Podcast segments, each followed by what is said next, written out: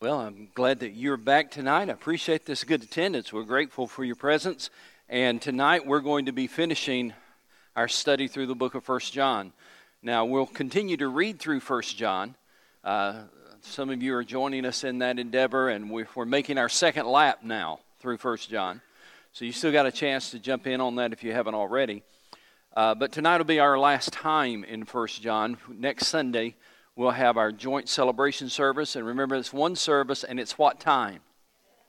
10 o'clock. Do we have BSF? No. So, one, uh, sorry, I said 1 o'clock. one service, one service, 10 o'clock. And because that's going to be an extended service, uh, and we're going to be moving shoe boxes out and everything, we're not having an evening service next Sunday night. So, so let me just give you a little framework here. We're going to finish First John tonight. Next Sunday night will be the Sunday night before Thanksgiving. No evening service. Then the next Sunday night will be December. It's just it's just crazy how quickly this year is going by. All right, so here's what we're going to do tonight in the time that we have left. We're going to be going through the entire book of First John, chapter by chapter. You believe that, right? You know, here, here's kind of how what we've done so far. In the first night in First John, we, we kind of did a kind of a summary of here's what the book is about and the details and introducing the book to you. Then last Sunday night, we really kind of dug deep into the the heresy that John addresses in his book, which is called Gnosticism. So, tonight, what we're going to do is go back to the book and this time try to go chapter by chapter through the entire book as best that we can. I told you before that First John is an intriguing book, and it's intriguing because it is both simple and profound. The reason I say that, John's writing is very simple. He has a a limited vocabulary, or uh, I should say, he uses a limited vocabulary, a very basic Greek vocabulary. And I've told you previously that it usually is the first book that beginning Greek students translate. Uh, because it's kind of the easiest book in the New Testament to translate. So it's very simple in his style, uh, but at the same time, he's very profound in his content and his concepts. At times, it's a struggle to understand all that he means by what he says and how this connects to that. So it's simple in its language, it's profound in its concepts and content. It, really is amazing that John can say so much so profoundly with his limited vocabulary that he uses. Now, let me just kind of paint a picture for you. What was John's vocation? Do you remember before he became a follower of Jesus, what was John's vocation? Fisherman, that's right. He was a fisherman, which meant that he worked with his hands, which meant probably he wasn't trained in the rabbinical schools of his day. He didn't have the opportunity to, what we would say today, to go to seminary. I'm not saying that John was ignorant by any stretch of the imagination. I don't mean that at all. I just mean that, that John was a man who was probably a, a rugged individual, worked as a fisherman, he was one of those guys that was just a good, salt of the earth kind of guy, a rugged guy, probably. Remember, his nickname was Son of Thunder. Uh, had a probably a big personality. Uh, but the thing that changed John's life, this is where I'm going with this. The thing that changed John's life was his relationship with Jesus. It's evident in the first four verses of this letter that John had a personal encounter with Jesus Christ. He didn't have a secondhand religious experience inherited from someone else. He didn't discover about Jesus somehow in a book. John knew Jesus face to face. Course, you know this, but he and all the other apostles heard Jesus speak and they watched him uh, how he lived his life. They watched how he conduct, conducted his life. They listened to what he taught and they knew that he was real. They knew he was not a phantom. They knew he was, he was the real Son of God in human form. But be sure that you get this. Make sure you hear this. It was not the physical nearness of Jesus that transformed John's life. I don't know about you, but sometimes I've envied people when I read in, in the Gospels. I've envied them that they got to walk with Jesus, that they got to sit down and talk to Jesus, that they, they got to see the miracles we read about. Sometimes I, I envy those people, but, but you need to understand something. It was not the physical nearness that changed his life. There are a lot of people who were physically near Jesus in his day. Lots of people who heard him speak, lots of people who watched what he did, lots of people who, who uh, saw the miracles and heard what he taught. There was lots of, but, but not everybody had their life changed by him, yet they were physically near him. They didn't have their life changed. But John and the apostles, and of course many other people, but John and the apostles, the thing that changed their lives was not that they were physically near Jesus. The thing that changed their life was their faith in Jesus Christ as the Son of God. Interesting, isn't it? You and I have that same opportunity. We have the same opportunity to place our faith and experience Jesus just like John did. And in fact, that's why he wrote the letter that he writes we may have read these verses previously, but it, it would do us well to read them again. Open your Bibles to 1 John. 1 John, chapter 1, verse 3. Somebody, I'm going to ask for your participation tonight in several different ways. So somebody read 1 John chapter 1, verse 3. Somebody else look up 1 John chapter 5, verse 13.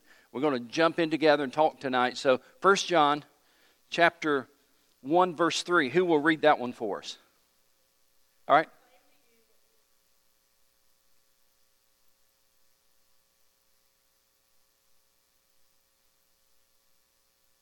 Yes, John said, I, Listen, I'm writing to you about Jesus because I want you to have fellowship with us, and more importantly, I want you to have fellowship with Him. I want you to experience what we've experienced. All right? Now, 1 John chapter 5, verse 13. What, so read that one.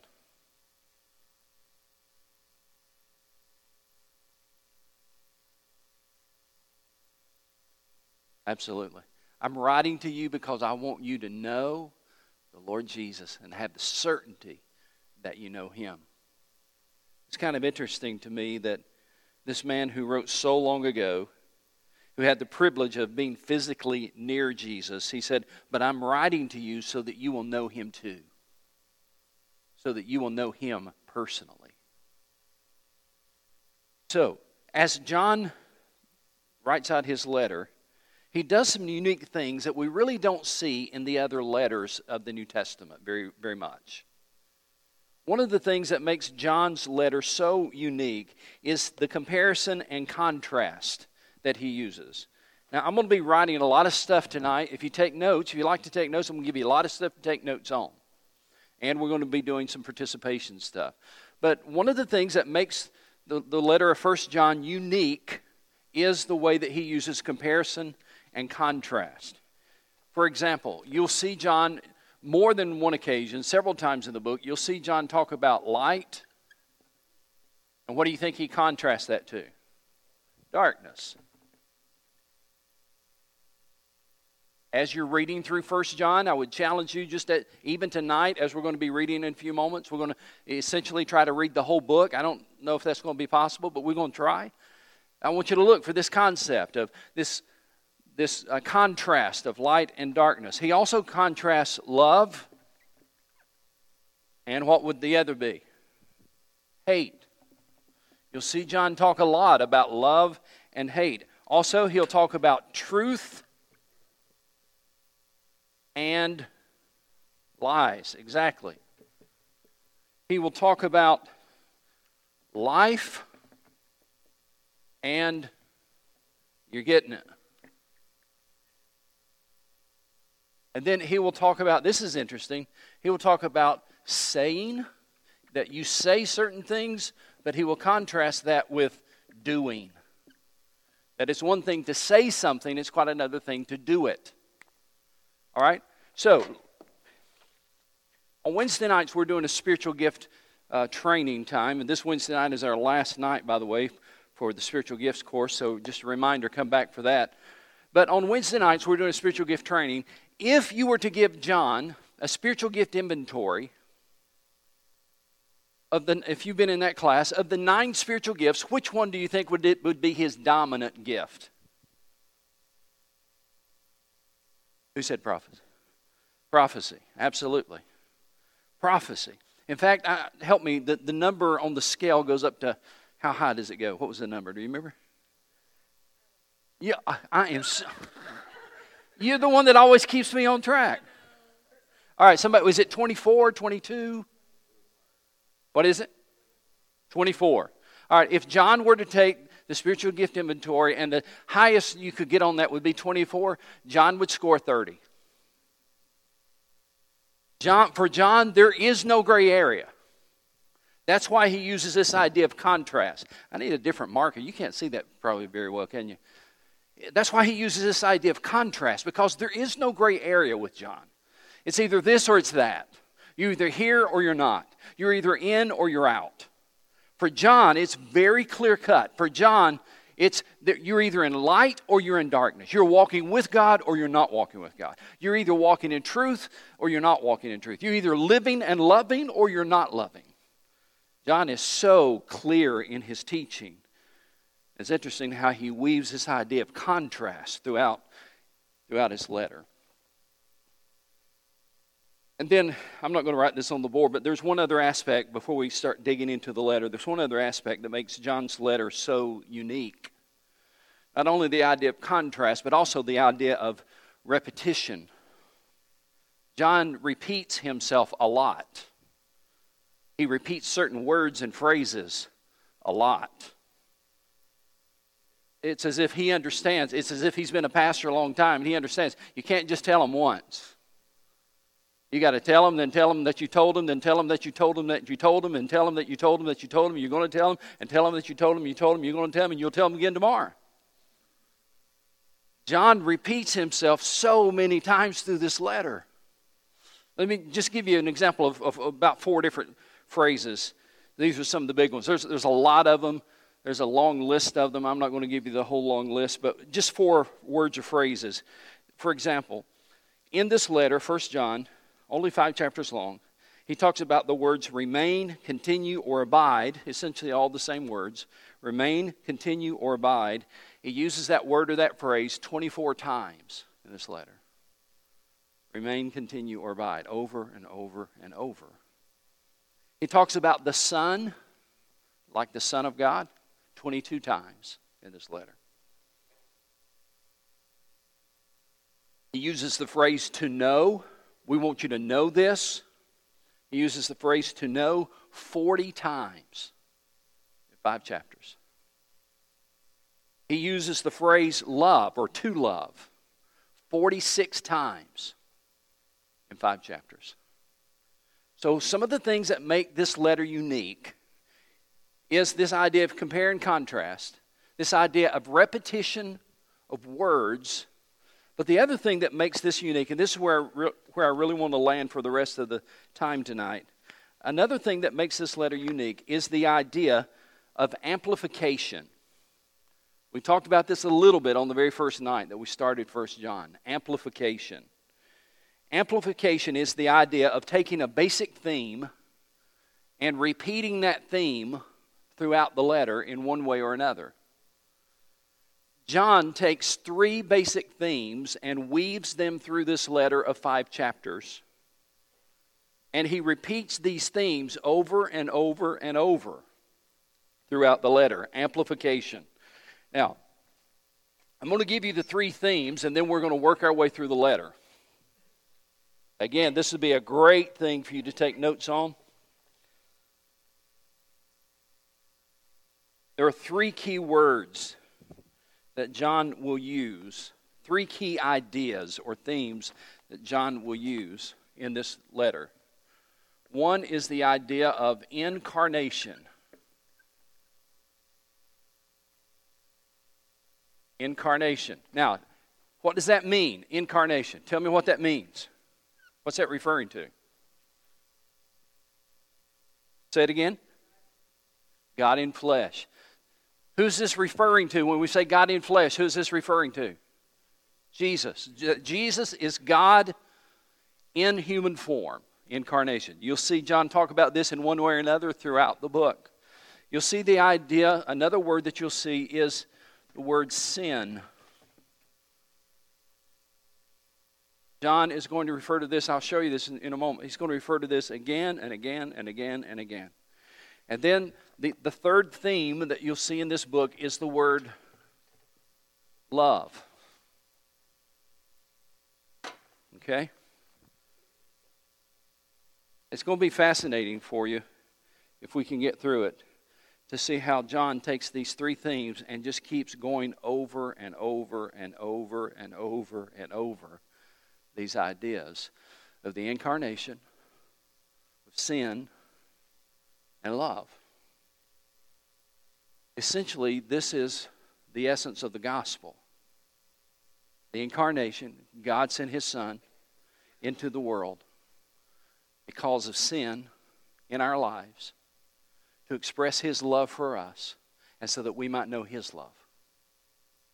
And John is going to weave that narrative through this letter over and over and over. The best way for me to prove this to you is just show it to you in the scripture. And, and again, I, I want your participation tonight. So here's how we're going to do this. Um, I'm going to take you folks right here, and you're going to be group number one. Okay, this section and this section. You're going to be group number one.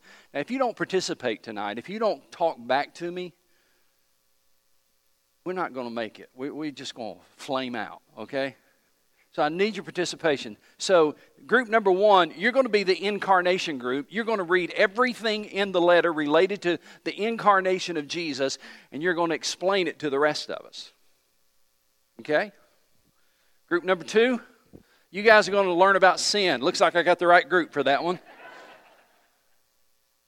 You guys are going to learn about sin. Everything that John says about sin, you're going to read it in the letter. You're going to explain it to the rest of us. Group number three, guess what your topic is?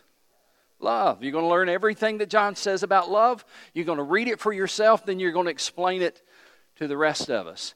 And here's the fascinating thing you're going to watch John go through this letter, and he'll begin his letter talking about incarnation, then he'll talk about sin, then he'll talk about love, then he'll come back again to this topic of incarnation, and then sin, and then love, and watch how he weaves these three themes through this letter. All right, so I'm going to write the references up here.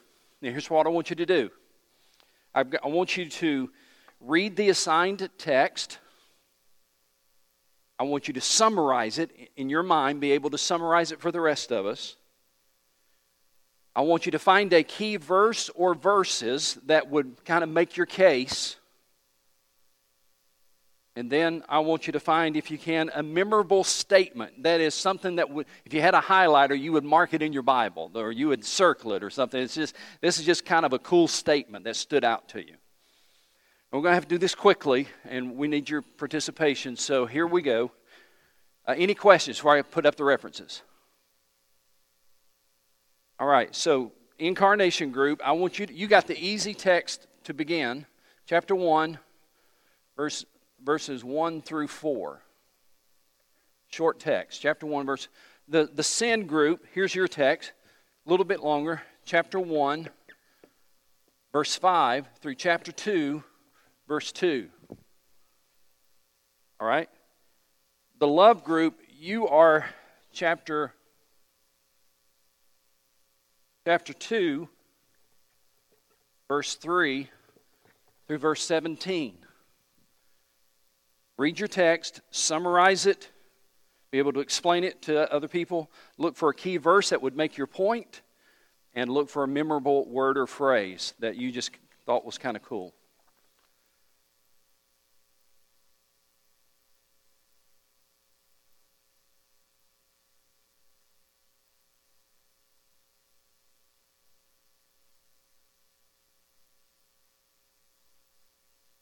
You can talk to one another, by the way. As you're reading, say, hey, what do you think that means? Just you, you can talk to one another and try to figure it out.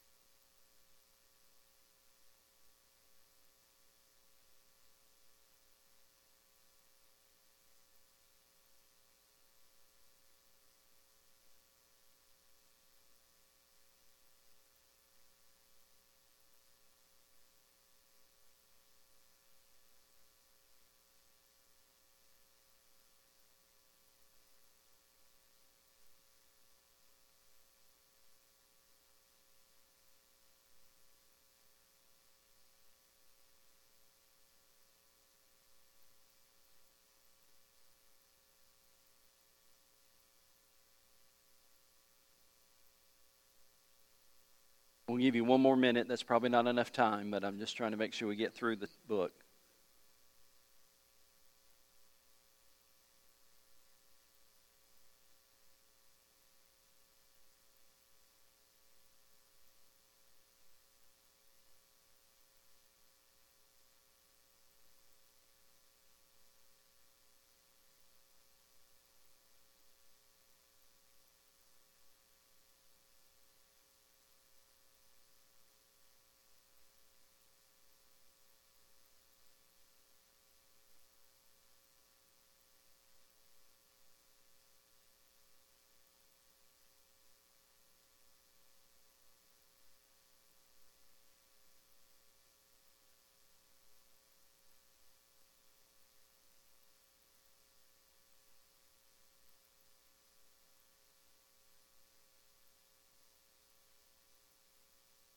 All right, time's up. Uh, just do it as best you can. This is our first group. This is our, our incarnation group. You had John chapter 1, verses 1 through 4. Could someone just kind of summarize what that text is all about? Tell us, the rest of us, because we didn't read it.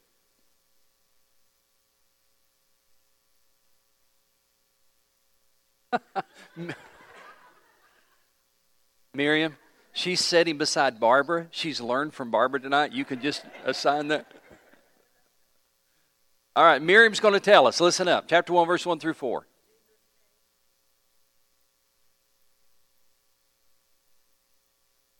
Jesus came, he was seen.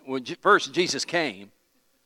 He was seen, he was touched, he was heard, he had a human body. Very good. That's the incarnation. Now, is there a certain verse that you really liked, a key verse?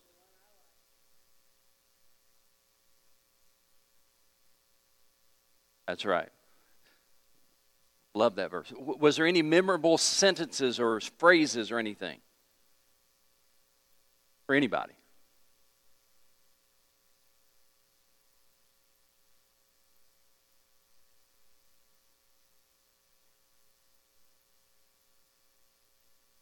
Oh, yeah. The eternal life that was with God, but now has appeared to us. That's good. So here's how John begins his letter. Look up here. Here's how John begins his letter. He begins by making the case that Jesus Christ came. We saw him, we heard him, we touched him. He was real. All right, now, here's the second group, the sin group. You had chapter 1, verses 5 uh, through chapter 2, verse 2. Tell me in the sin group, somebody summarize that text for me. Summarize the text for me.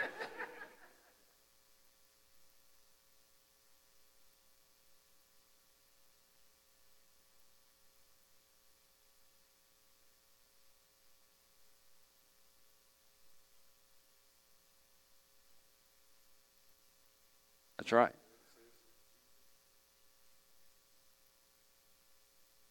Yes. Very good. So, this one who came, incarnation, he came for our sins, and we, we need to know him, and he forgives us of our sins. And if we say we don't have sin, well, then we're lying, okay? So, now, somebody else, a key verse or verses that kind of make the point that Tom just said, or, or another point that you saw. Key verse.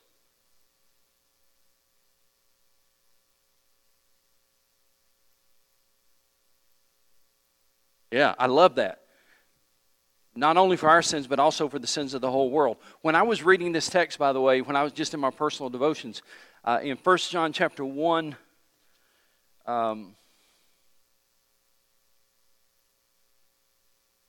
verse 7 But if we walk in the light as He is in the light, we have fellowship with one another, and the blood of Jesus, His Son, purifies us from all sin. And that word all, I was looking at it, could be translated every. Every sin. Go ahead, Bar.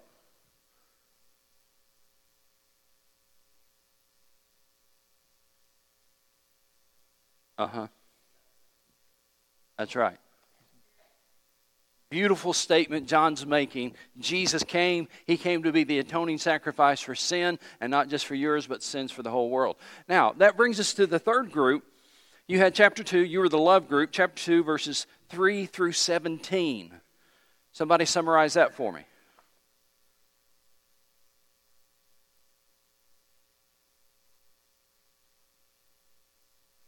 Okay. So, so here we get into the, some of this contrast and comparison of saying and doing. Don't just say that you love him, but you actually have to love him. Go ahead. and, and what? Okay. All right. You've known this since you've known this. Okay. Somebody else is a memorable verse, or another way that you'd summarize that. Memorable verse or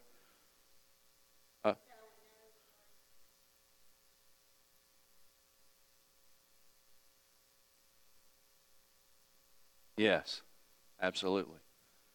Anybody else? Key word, phrase, verse.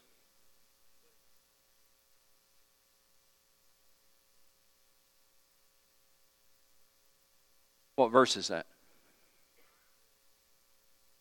210. Did you have one, Philip? Or Peter?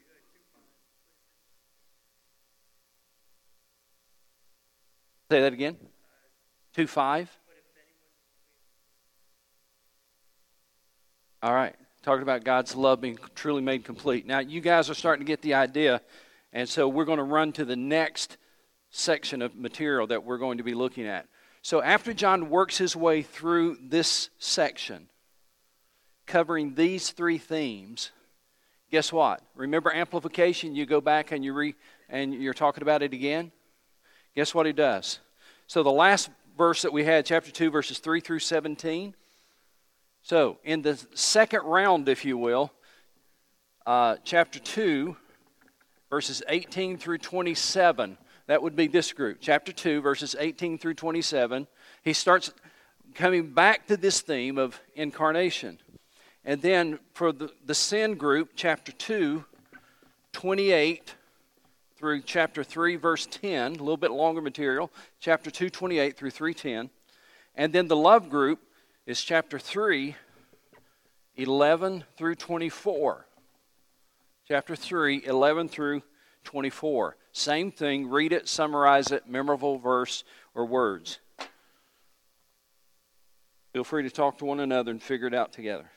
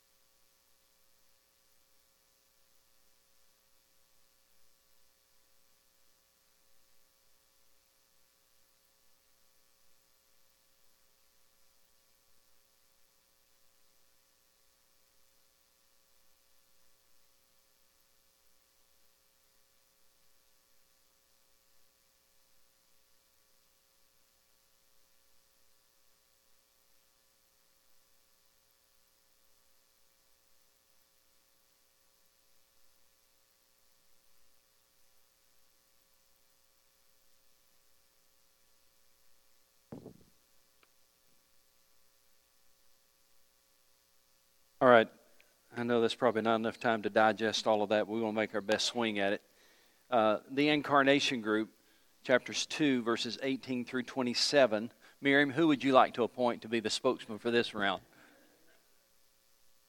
Who? Peggy? She, she said, Surely Peggy has figured it out by now. So, Peggy, can you summarize for us the incarnation theme found in chapter 2, verse 18 through 27?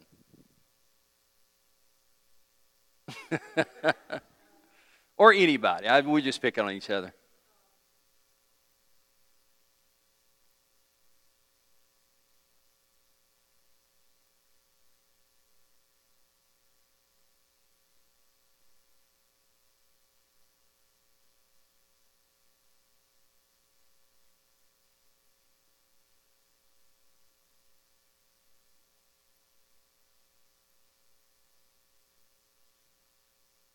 Right.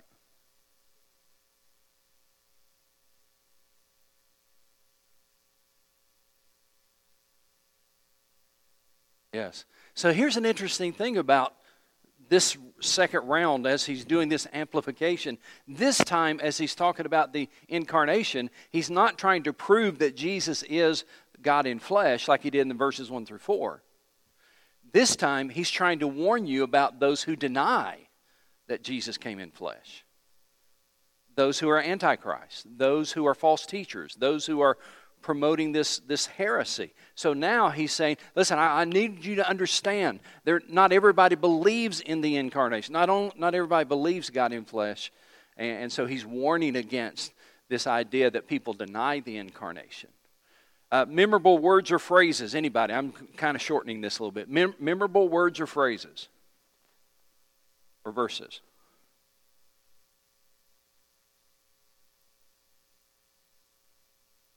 What, what verse is that?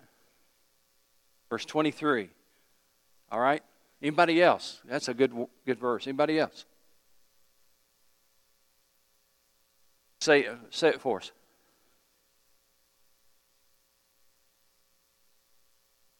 Yes. I'm writing these things who are about those who are trying to lead you astray. Lead us astray from what? Lead us astray from believing in the incarnation. All right? So, notice how he's gone through this once. He's coming back around a second time to the same three themes. And now we come to the theme of sin, chapter 2, verse 28 through chapter 3, 10. Somebody summarize that one for us.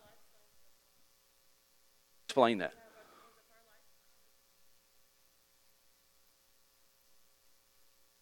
Yeah.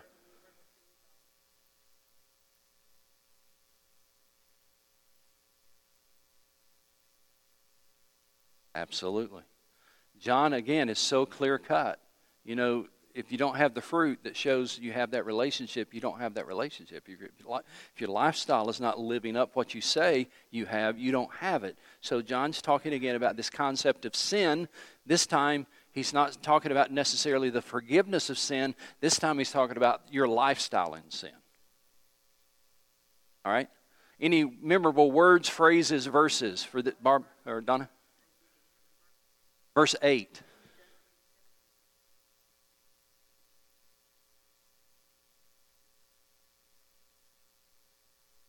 Yes. I, I, I, think I mentioned this on a Wednesday night recently. I began to pray that verse Lord, just destroy the devil's work. That's why Jesus came, to destroy the devil's work. Very good. All right, third group. Third group, talking about love, and your, your reference is chapter 3, verses 11 through 24. Love is action. There you go. Go, go for it.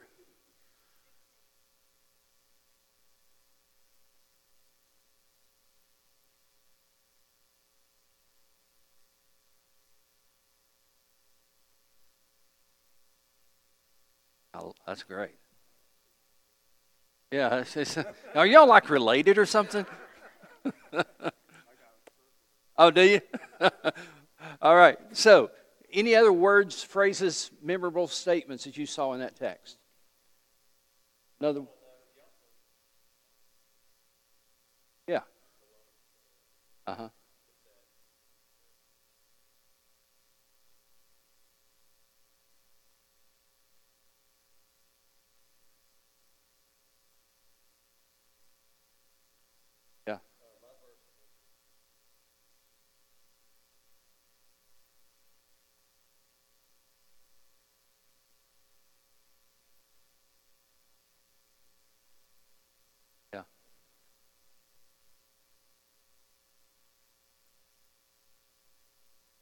I'm sorry, if you're not in that group, you can't talk about it.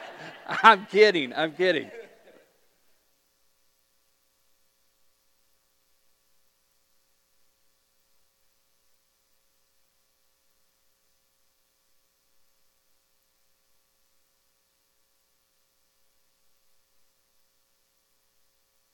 Right.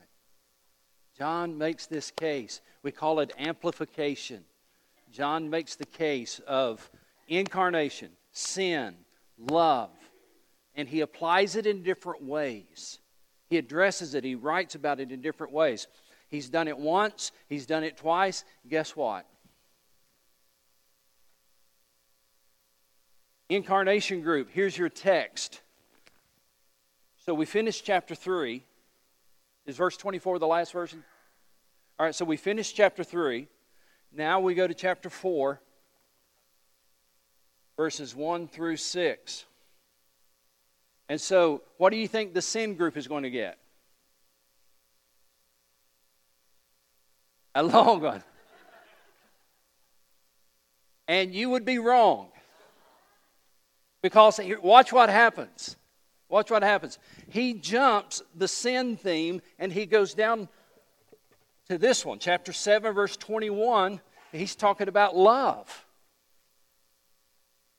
And here's what you'll find in this one is that he, he, not only does he make the case about love, but he ties it in to, to the incarnation. Take a time, we're not going to have time to read all these anyway, so I'm just going to give you the rest of this, okay?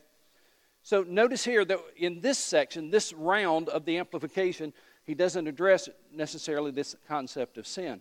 But now we're coming around for the fourth time to these same themes. This time, the incarnation, we go to chapter 5, verses 1 through 12.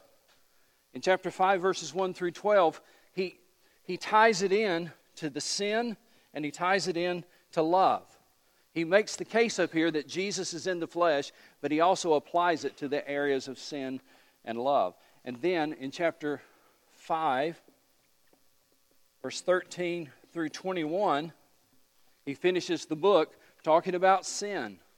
So he skips it here, but he comes back and finishes the book talking about sin, and he ties what he says about sin into the incarnation. So that if you look at that, you can see that John is helping us understand really the essence of the gospel and how it applies to our lives. John would say to you and me tonight listen, I'm not interested in what you know, I'm interested in what you do. And we want you to know him, John would say. I want you to know him. But if, if you're not living like you know him, then you probably don't know him. John has that gift of prophecy, I believe. He's speaking black and white, no gray areas. And he says, There's three areas I want to make sure you get the incarnation. Jesus is God in flesh. Don't you let anybody lead you otherwise. Sin. Sin is real. You have a sin problem. I have a sin problem. Jesus came to solve our sin problem. And if you'll confess your sins, He'll forgive you of every sin. You can't live in sin and say you live in Jesus. Those two things are not compatible, John would say. Then love. Reason we have the incarnation, the reason He died for our sins is because God loves you more than you can ever imagine. I want you to experience that love, and you have the obligation to love others like God's loved you. And if you're not willing to love others like God has loved you, you haven't experienced the love God has for you.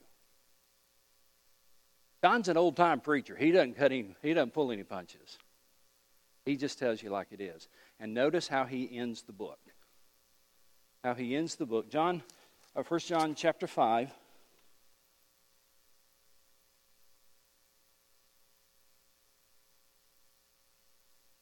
Verse 20. And we know also that the Son of God has come and has given us understanding so that we may know him who is true. Watch this.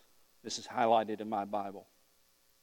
And we are in him who is true, even his Son, Jesus Christ, who is the true God and eternal life.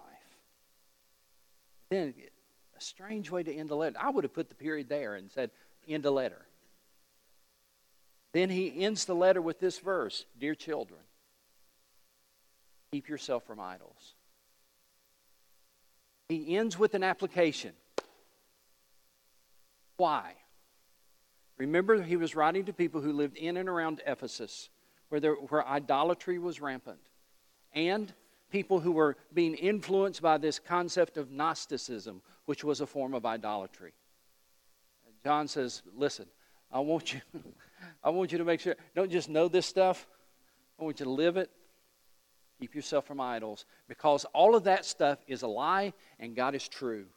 All of that stuff is dead and God is life.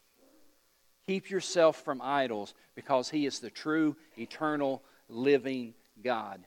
Don't turn to a substitute for God. We can have a relationship with Jesus. Amen?